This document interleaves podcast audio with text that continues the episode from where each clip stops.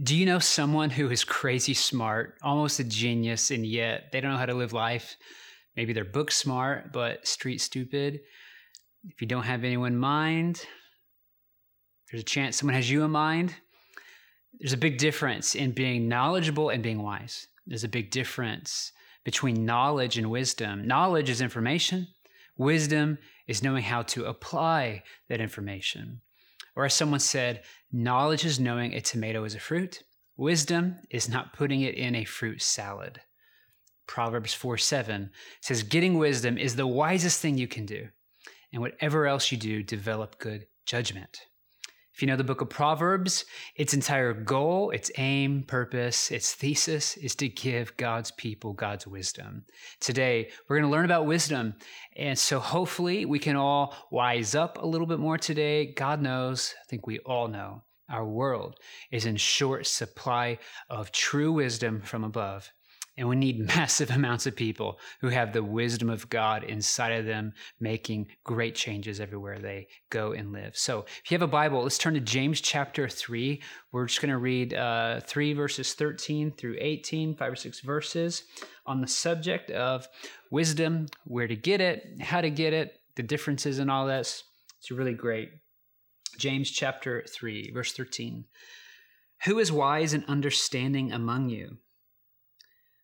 By his good conduct, let him show his works in the meekness of wisdom. But if you have bitter jealousy and selfish ambition in your hearts, do not boast and be false to the truth. This is not the wisdom that comes down from above, but is earthly, unspiritual, demonic. For where jealousy and selfish ambition exist, there will be disorder in every vile practice. But the wisdom from above is first pure, then peaceable, gentle, open to reason, full of mercy and good fruits, impartial and sincere. And a harvest of righteousness is sown in peace by those who make peace. This is the word of our Lord. As we jump in here, there are two forms of wisdom defined for us. There is wisdom from above, and in contrast, there is wisdom from below. And let's first ask the question, what kind of wisdom do you have? Are you a wisdom from above type person? Or are you operating more from a place of wisdom from below?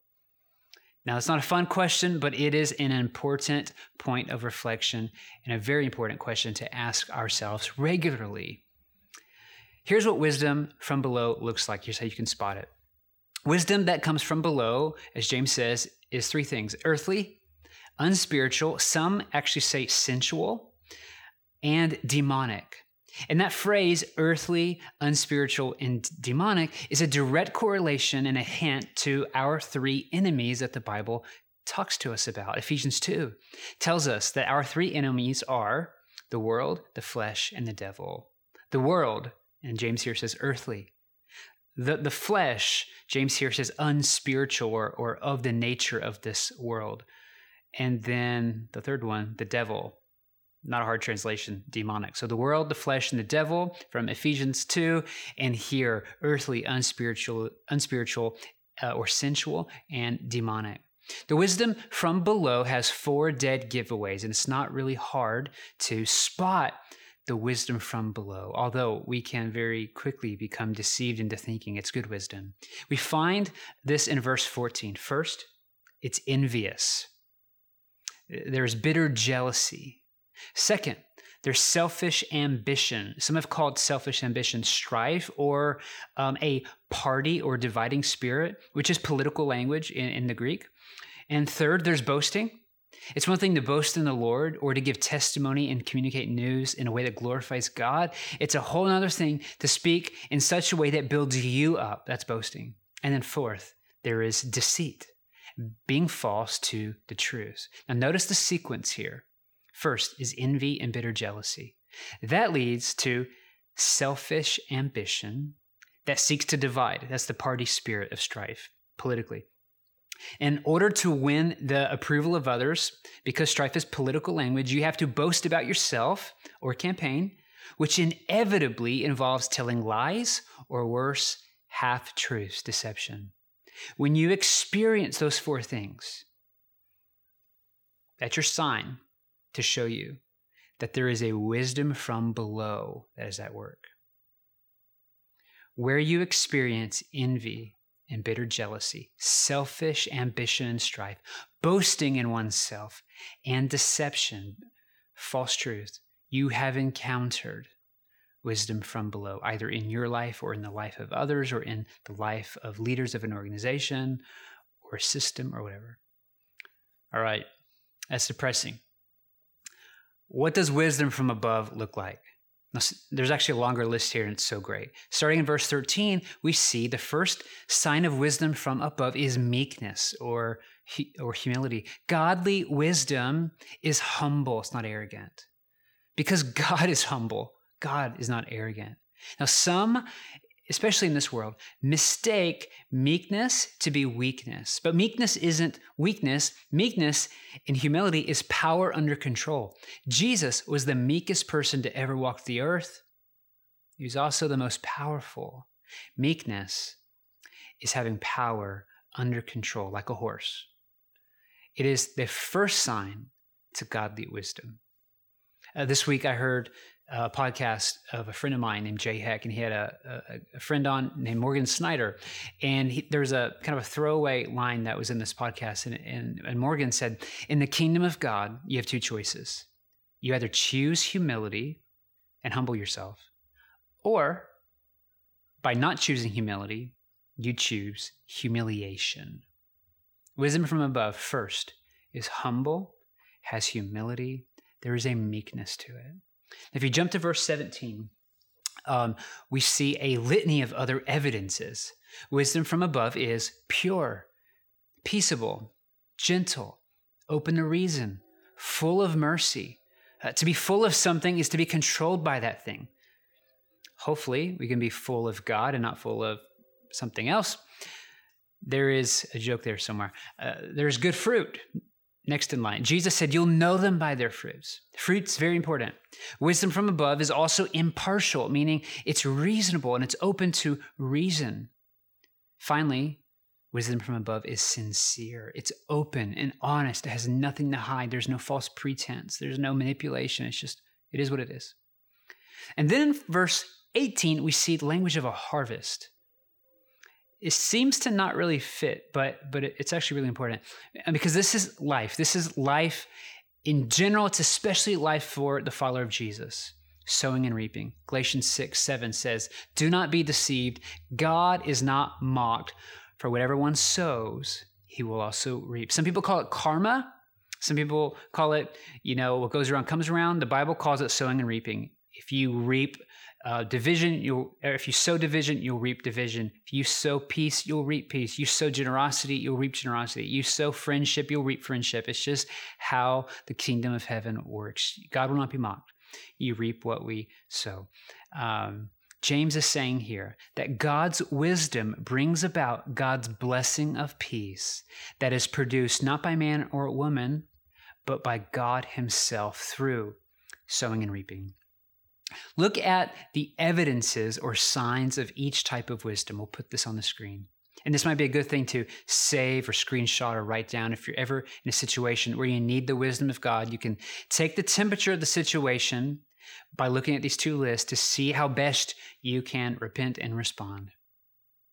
These are the two ways of wisdom, the wisdom from below versus the wisdom from above. Now. Keep looking at these. And let me just kind of gently step in here and let's apply the wisdom from above and the wisdom from below to an area we can all relate to right now. And it is the human response to the racial injustice that has been and is prevalent in our society, in our nation. Now, last week I shared Dr. Loritts' sermon because it blessed me. And like many of you, for the last month, I've been keeping a close eye on the news and somewhat on social media, although it seems to be a dumpster fire. And to be honest, it has sickened me.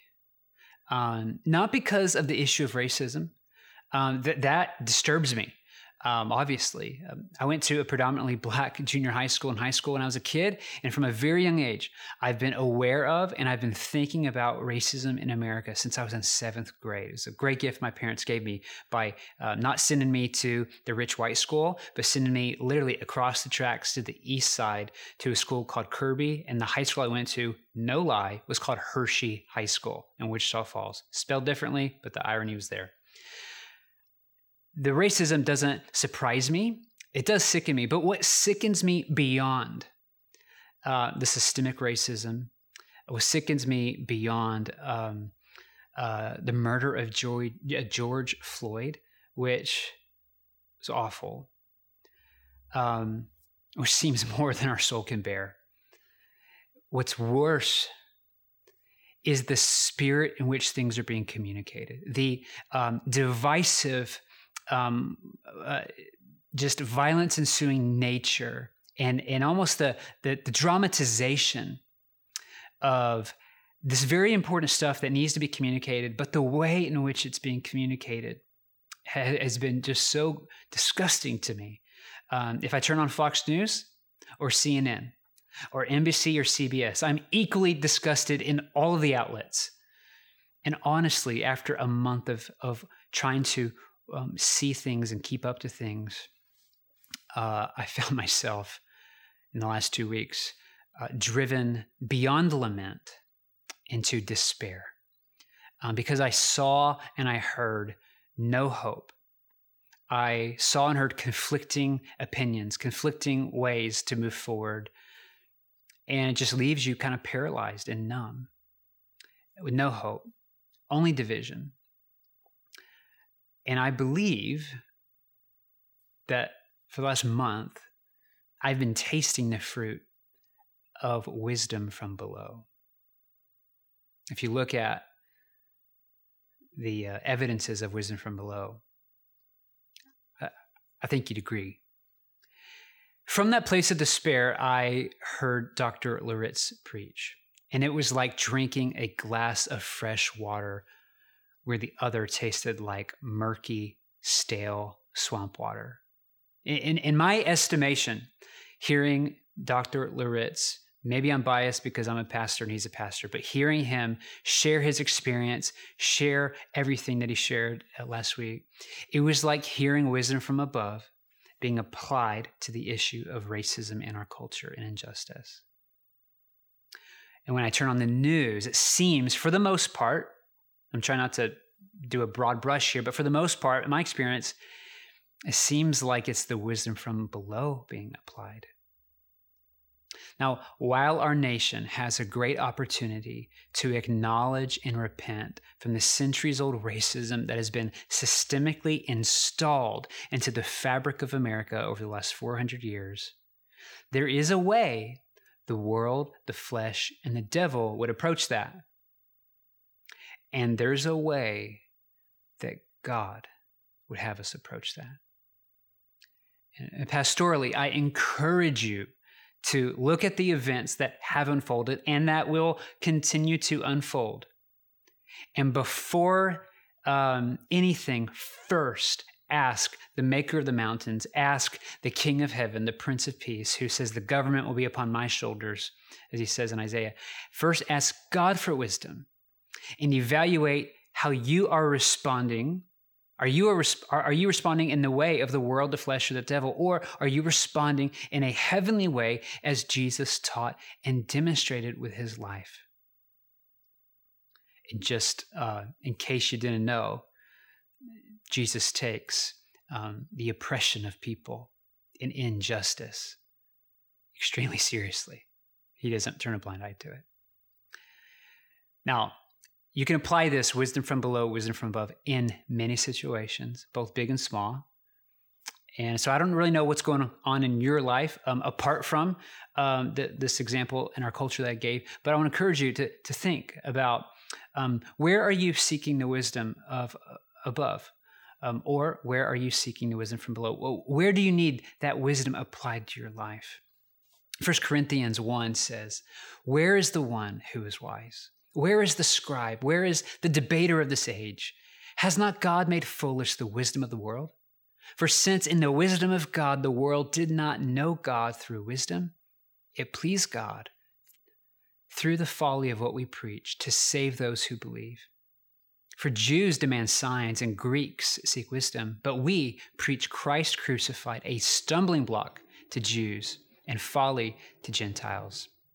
But to those who are called, both Jews and Greeks, Christ, the power of God and the wisdom of God. I love that. And because of him, you are in Christ, who became to us wisdom from God, righteousness and sanctification and redemption, so that, as it is written, let the one who boasts, boast in the Lord. It's fascinating how the phrasing of the gospel message in Corinthians resonates so deeply with all of those different themes that James is teaching us today, and even how we're applying it into our life. The first step towards wisdom from above is receiving Jesus, the wisdom of God personified. Jesus is the wisdom of God walking around in sandals. He said, I'm the way, I'm the truth, I'm the life. I had lunch with a friend this week, and we were talking about the gospel, and she grew up in Cuba under a communist regime, and she told me of when she first heard the gospel, and it was in this language of, you are eternally loved by nothing you've done, by none of your effort. The gospel is that you are eternally loved. So great. Proverbs 9:10 says, the fear of the Lord is the beginning of wisdom. I want to encourage you to maybe pay attention to what God's doing in your life. And even if maybe you're listening and you would not consider yourself a Christian or a believer, I want you to know you are eternally loved, not because of anything you've done or anything you can do. It doesn't matter what you've done. It doesn't matter what you've left undone.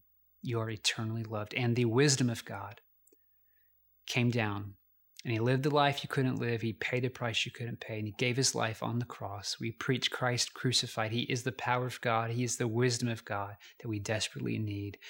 The first step to wisdom is receiving Christ, welcoming him in to your life. I want to encourage you to do that today. Be open to that. If you need help working that out, please let us know. Reach out. We'd love to pray with you, talk to you about that.